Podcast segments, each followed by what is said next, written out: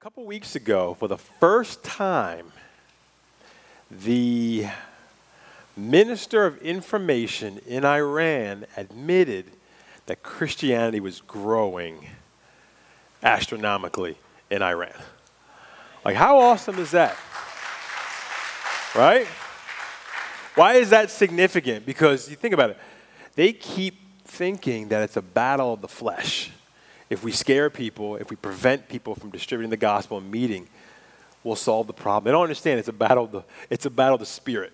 And the spirit is moving, and the spirit is absolutely moving in Iran, which is what's such a cool, cool thing. Because they've never admitted it. They finally admitted, yes, this is a problem right now for them. So it's cool. It's a good problem, right? Absolutely good problem. I told Ezra, speaking of problems, I was like, man, what, what can we do to get people to get baptized? How do we do this, man? And so I was like, my suggestion was we bring the baptismal up here, we fill it up, we take a black uh, tablecloth and put it over, and we invite people to come up and just have a seat. And as soon as they drop in, man, we baptize them right there. right? I mean, we could grab, we could, we could knock out like three or four people at a shot, right? And just put them in there. right? That's, it sounds funny, but that's like deceptive, right? It's deceptive. That's what we're going to be looking at today. Deception. Deception, because that's what Peter is talking about. So I was in Florida a few months ago, and uh, I was there for a workshop I was attending, which was a ministry related workshop. And um, so I was there, and I was taking a Lyft every, you know, each day back and forth. And so I'm there. I get in the, uh, the car with my Lyft driver, and, uh, you know, we just got some small conversation. The drive's about a 15 minute drive. And so um, we were talking, and somehow the conversation turned to, like, how did you become a Lyft driver? How did you get into this? And she was telling me, you know, she's come from New York and she's come down there. And she actually said that uh, a couple months ago, she was actually held up at gunpoint.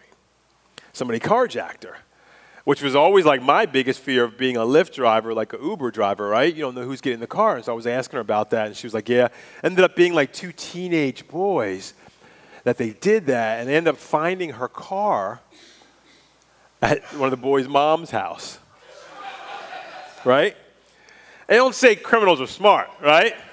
And so they found the car, and so I guess they had gone to court, and they had talked to her, and the mother was like, begging her to be lenient to show mercy on her sons, and they didn't know any better. And she was like, I'm not showing mercy. And so we were just talking, and she said, You know, what are you down here? And I said, Well, I'm here for a, a conference. It's a, a, workshop in ministry. And she said, Oh, she said, um, Yeah, I don't, I don't believe in God. And so it was like 7:15. I'm like, Do I really want to go here right now? I'm like, All right, God, I'm going to be obedient the door has been open, right? And so she said, "You want? I, I believe that we're all made. You know, that we're made in God's image, but I believe that um, we are all our own gods." And so right now, my mind is going in like 35 different directions. I could say, and I said to her, "I said, you know what's interesting about that?" I said, "Here's what little gods do." They get into somebody's car with a gun and tell them, I want your car. I said, That's what little gods do. And she was like, yeah. And we ended up having a really good conversation from there. And I was able to just to lay out the gospel for her. And I have no idea, you know, where she is now, but I continue to pray for her this day. But what it did, it just opens up your eyes to the things that people believe that they'll take something that we say, you're made in the image of God, and the interpretation was, therefore I am a God. That's what she was saying. That's what she was saying. And so the question is how do we remedy false teaching? How do we remedy false teaching? How do we recognize heretics? What does it look like? You know, one of the things that we hear today from a lot of people who would profess to be Christians is what? There are many paths to God. Christ is just one of those paths. Or we hear that Jesus is not divine, right? He's a son of God, He's God's son, but he's not divine. Uh, Jesus was married and had children. We see that. And we, we also hear, you know, it's offensive to, to claim that what you believe is the only way to God. And so here are some of the things that we even hear within Christian circles, too. And so what we're seeing here is you're seeing heresy and you're seeing a false teaching even amongst people who would profess to know Jesus as a Lord and Savior. And so, what Peter has been trying to do, speaking of sounding the alarm, he's trying to sound the alarm as I tell you how important it is to learn and to cling to the proper knowledge of God in who he has revealed himself to be. And it's important to do that. And so, what we're going to look at today is to see how Peter tells us how do we respond when we come across this kind of heresy, when we come across false teaching. False teachers, when they begin to speak, and I'm using somebody else's words, sweet words to us, we hear it. And what it does, it begins to break the unity, and we lose faith in the person of Jesus, who is central to our faith. That's the way it works. How do I discredit the main reason that I'm here and I believe and, and am following Christianity is because of Christ. And that's what we're going to look at today. So I call this sermon, I don't call it anything really. Actually, the big idea is to watch out for false teachers. Watch out for false teachers. And we're going to look at that today, specifically how God takes his word extremely serious. He is serious about his word and what it says. Why? Because it's a matter of life and death. It absolutely is a matter of life and death. And so we are going to be in 2 Peter chapter 2 verses 1 through 16. Let's pray real quick. Father, may God show us, help us to hear and to understand your word and also to apply it. Help us to live it out, God, and help us to, to identify when we are seeing somebody in our lives telling us something that is not true, Father. And we just lift this up in prayer for you, pray to you, Lord. In the name of Jesus, we pray. Amen. And so the last couple of weeks, Ezra started us off in this sermon series, and we looked at chapter one. And what, what, if you had to sort of summarize one of the things he was saying, is Peter was saying this look, I was literally with him. I saw Jesus. So the things I'm telling you are because I was right there. And I saw him and I believed him. And so, listen, the, any prophetic word, it doesn't come from man. There are a lot of people who are going to come here and tell you that they are a prophet, but it does not come from man, it comes from God. So the question for us is how do I know what it says? How do I know if it's true or not? How does it align with what the word says? That's where I go back to. And he says, Believe what I'm telling you. There are false teachers out there who are going to try to trap you. So that's what he starts off in, in uh, chapter 1 saying. And listen to what he says in chapter 2. But false prophets also arose among the people, just as there will be false teachers among you, who will secretly bring in destructive heresies, even denying the master who bought them, bringing upon themselves swift destruction. And many will follow their sensuality and because of them, the way of truth will be blasphemed. And in their greed, they will exploit you with false words. Their condemnation from long ago is not idle, and their destruction is not asleep. And so, what he's saying is the number one thing is false prophets are nothing new.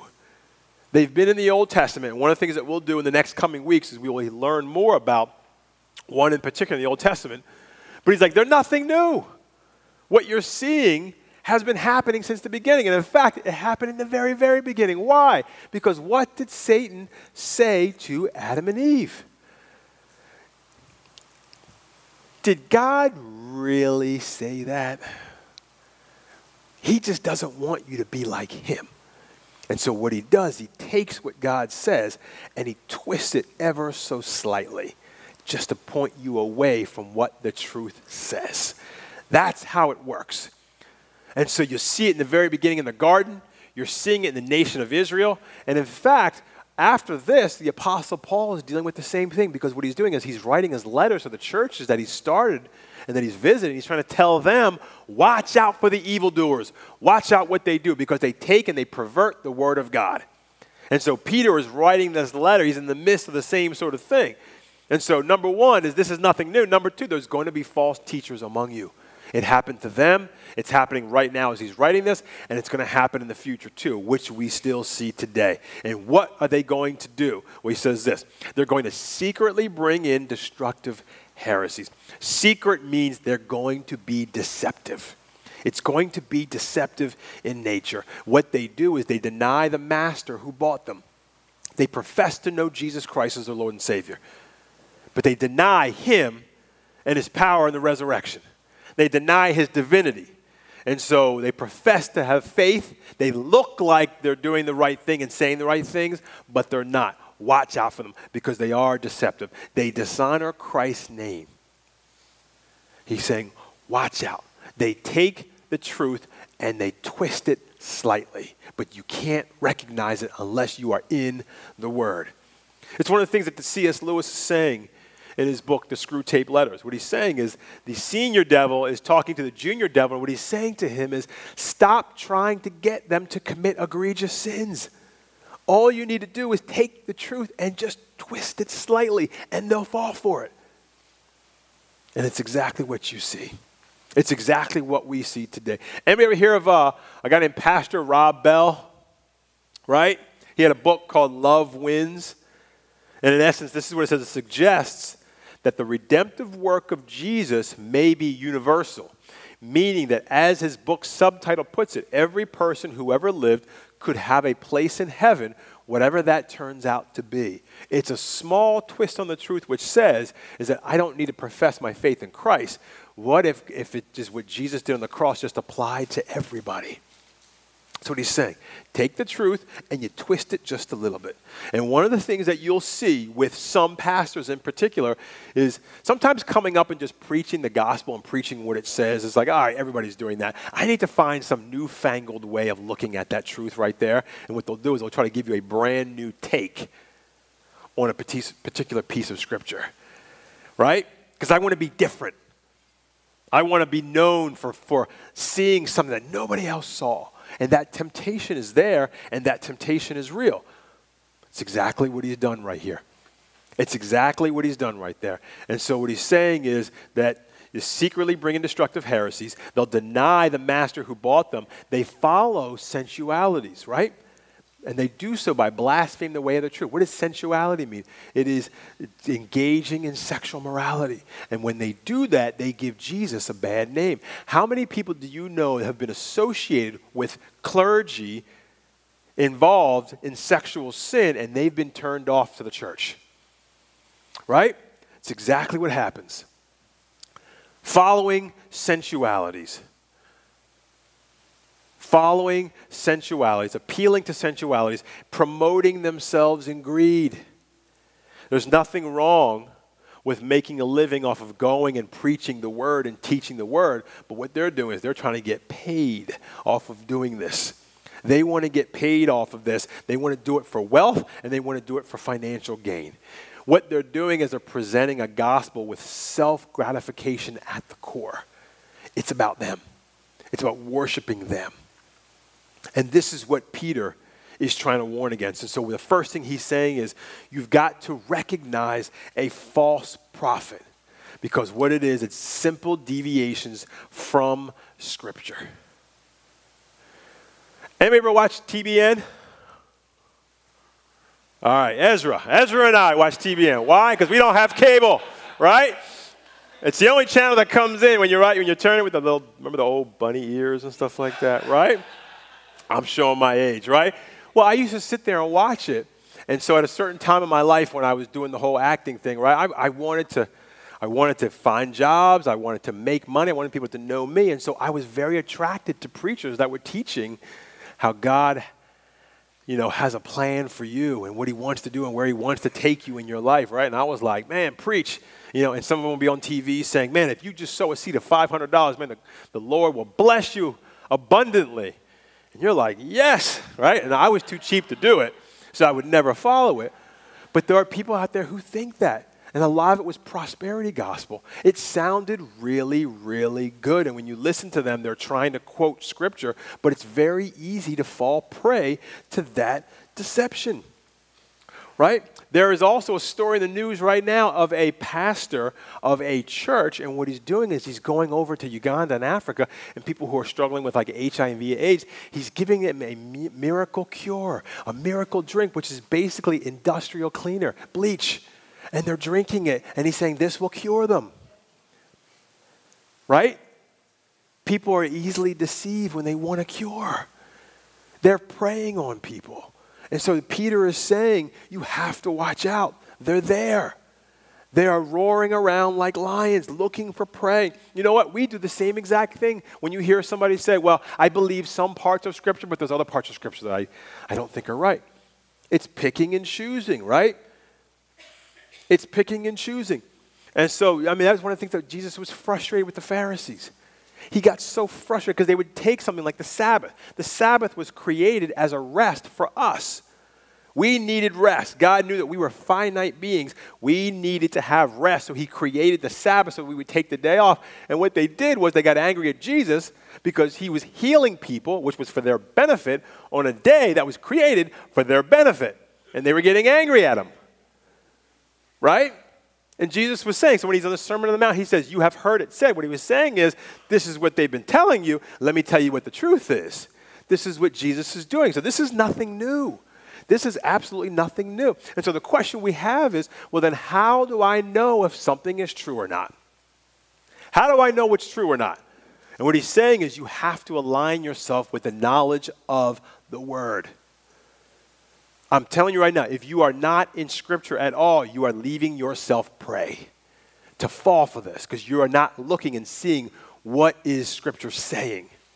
That's what Peter is trying to say. They are out there and they are preying on people.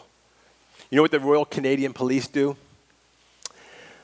When they look for fake and counterfeit, they study Canadian money really, really well. They don't go out and study all different types of money.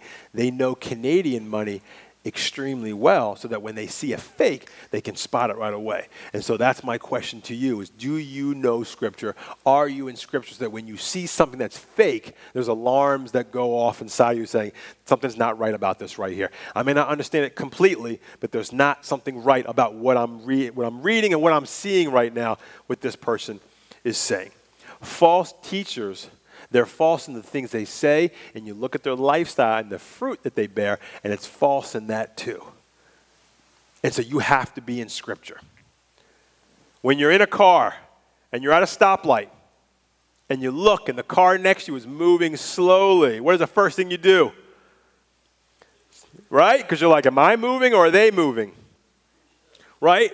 By hitting the brake, I have to ground myself in something to, to reorient myself. What Peter is saying is that scripture. You have to ground yourself in scripture so that you can continually reorient yourself, especially in an age where people will keep trying to say confusing things and, and misclassify the truth.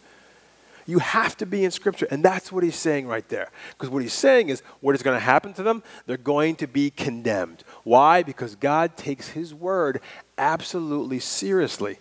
And it's a good thing because people's salvation, their eternal salvation, is at stake in the truth of who Jesus is. Look what he says in verse 4. For if God did not spare angels when they sinned, but cast them into hell and committed them to the chains of gloomy darkness to be kept until the judgment, if he did not spare the ancient world, but preserved Noah, a herald of righteousness, with seven others, when he brought a flood upon the world of the ungodly, if by turning the cities of Sodom and Gomorrah to ashes he condemned them to extinction, making them an example of what is going to happen to the ungodly, and if he rescued righteous Lot, greatly distressed by the sensual conduct of the wicked, for as that righteous man lived among them day after day, he was tormenting his righteous soul over the lawless deeds that he saw and he heard. Then the Lord knows how to rescue the godly from trials and to keep the unrighteous under punishment until the day of judgment. And especially those who indulge in the lust of defiling passion and despise authority. Bold and willful, they do not tremble as they blaspheme the glorious ones. Whereas angels, though greater in might and power, do not pronounce a blasphemous judgment against them before the Lord. But these, like irrational animals, creates creatures of instinct, born to be caught and destroyed, blaspheming about matters of which they are ignorant will also be destroyed in their destruction, suffering wrong as the wage for their wrongdoing. They count it pleasure to revel in the daytime. They are blots and blemishes, reveling in their deceptions while they feast with you. They have eyes full of adultery, insatiable for sin. They entice unsteady souls. They have hearts trained in greed. Accursed children, forsaking the right way, they have gone astray.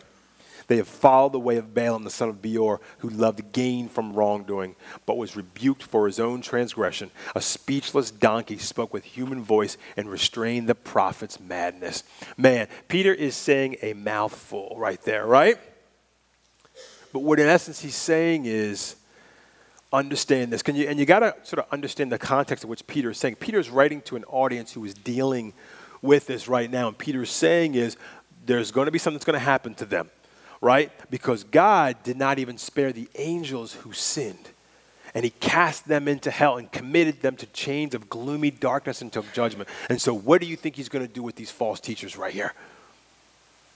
These are people who are struggling in the midst of these false teachers and what they're doing right there. And so he's telling them what's going to happen. He says, if he judged the evil angels, then he's also going to judge the ungodly. Be sure that he's going to do that because he knows how to rescue the godly from trials. And so when he talks about Noah and Sodom and Gomorrah, when you see that in the, the next couple weeks, we're actually going to dig a little deeper into each of those different situations and what he's trying to say of these false teachers who are trying to infiltrate the church and break the church apart. God has something special waiting for them. Absolutely. Know that he will do it because he didn't even withhold it from the angels who turned away. He will absolutely do it. And then he goes on a little deeper and he says, Look, these people, they're bold and they're ignorant. Why? Because they'll go and they'll blaspheme the evil one. The angels, the righteous angels, don't even blaspheme Satan. But these righteous teachers or these false teachers, they'll go and they'll begin to blaspheme the, the evil one, showing how ignorant they are. They act like irrational animals. They act like animals because they do everything by the flesh. They blaspheme about matters of which they're ignorant. They revel in the daytime. They do it bold and open in the daylight. They revel in deceptions while feasting on you. They have eyes for adultery. They're insatiable for sin. They're all about fulfilling fleshly pleasures. They entice unsteady souls. Why? Because they're not in Scripture and they're easily enticed.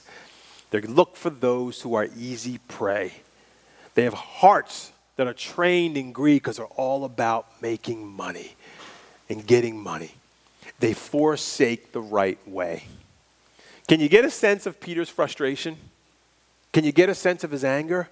Can you get a sense of the seriousness of what he's dealing with right here? I'm telling you, you will hear their sweet words and it will sound really good and it won't sound that far off. This is what they're doing right there. That's the second thing he's saying is God will judge the wicked and deliver those who are righteous. He didn't spare the angels that turned away, and he won't spare these people who are going and perverting his word. It did. It started in the beginning. There's nothing different. You know, when Jesus came, the Holy Spirit led him out into the desert and he was there for 40 days. And he was fasting for 40 days, right? I told the first group, I'm like, man, I fast for like lunch and I'm already dying by like one, right? I've like spent an hour and my stomach is like rumbling. And so I can't imagine 40 days. And so that's when Satan was like, now's the time to act. And he goes to Jesus and he's like, he knows he's hungry. And what he says to him is, hey, you're hungry. Do what you want to do. Just take that stone and turn it into bread. You can do it. And how does Jesus respond? Man does not live by bread alone, but every word that proceeds from the mouth of God. And he says, okay, let's try it over here. Hey, if you jump off this temple, his angels will save you. And he's like, no, I don't put the Lord to the test. I don't put my God, my Father, to the test by doing that. All right, well, how about this? How about we go on top of this cliff? Man, if you bow down to me, I will give you everything in this world. And Jesus says, No, you are to serve the Lord and the Lord God alone. Every time Satan is trying to tempt him with something, Jesus comes back with what? The truth. He's trying to take the truth and twist it just a little. And he's like, no, that's not what it says.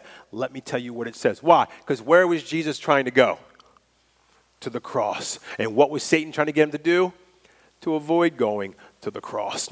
Jesus came to die for our sins. Christ came for the forgiveness of our sins, and Satan was trying to keep him from going there because he knew he knew what it meant. He was trying to twist the truth. twist the truth to appeal to the sensual desires and the flesh. And that's why we so easily fall for this. And so, what does that mean for us? Well, because Christ died and rose again, and when you receive the free gift of salvation, Christ now lives in me. And the beautiful thing is, the Holy Spirit in me now points to Scripture. And so I'm not called to try to live this on my own and figure this out on my own. I have the Spirit in me setting off the flag, setting off the, red, you know, the, the alarm, saying something is not right right here. This is not aligned with what the Scripture says because the Holy Spirit points to Christ. Listen to Jesus' own words right here in Matthew 7 Beware of false prophets who come to you in sheep's clothing, but inwardly are ravenous wolves. You will recognize them by their fruits. Are grapes gathered from thorn bushes or figs from thistles? So, every healthy tree bears good fruit, but the diseased tree bears bad fruit. A healthy tree cannot bear bad fruit, nor can a diseased tree bear good fruit. Every tree that does not bear good fruit is cut down and thrown into the fire. Thus you will recognize them by their fruits. The first thing Peter says recognize a false teacher.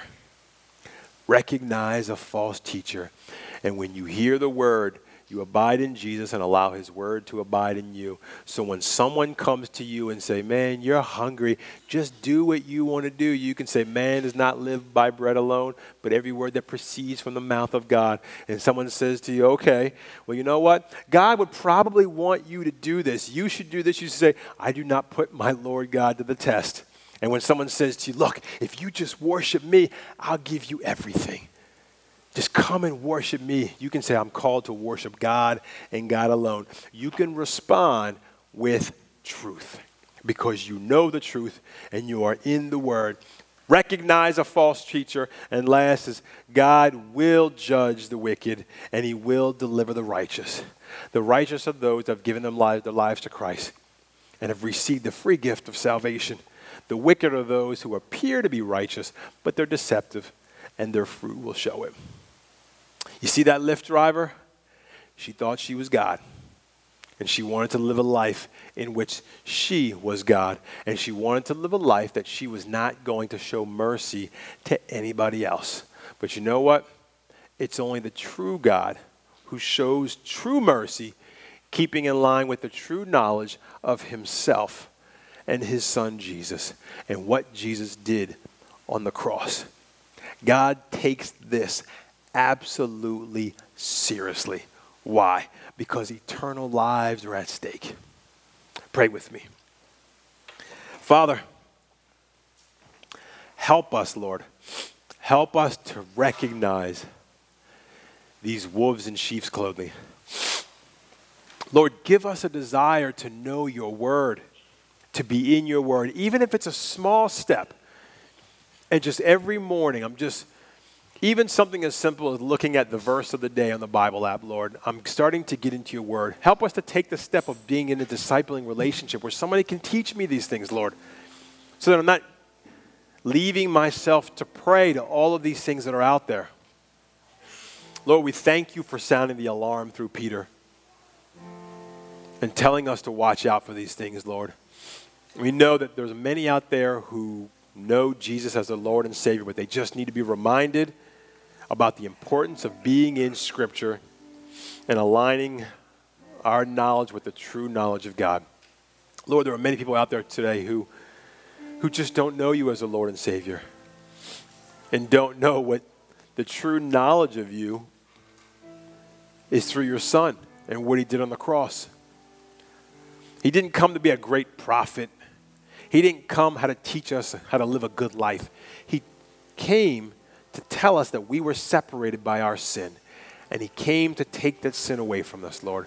And so, for many of you here today who don't know Jesus as your Lord and Savior, I want to just lead you in a prayer right now where you can know absolutely for sure. And you can just pray to yourself right now and just say, Dear God, I ask that you would forgive me of my sins. I've lived my whole life apart from you. I believe that Jesus died and rose again to forgive me of my sins. And I thank you so much for your salvation. With all eyes closed and heads bowed, if you just raise your hand. Thank you. Father, we just pray, help us to leave here today as those who are just lights shining in this world in which there are so many different views and worldviews and just thoughts, Lord. Help us to stay firm and stand in the, the true knowledge of who Jesus is, Lord. So we would have unity in the faith in the body of Christ and that we could point people to the true, true hope which comes through Jesus' death and resurrection. Father, we thank you and we praise you and we lift this up in your name, Jesus. Amen.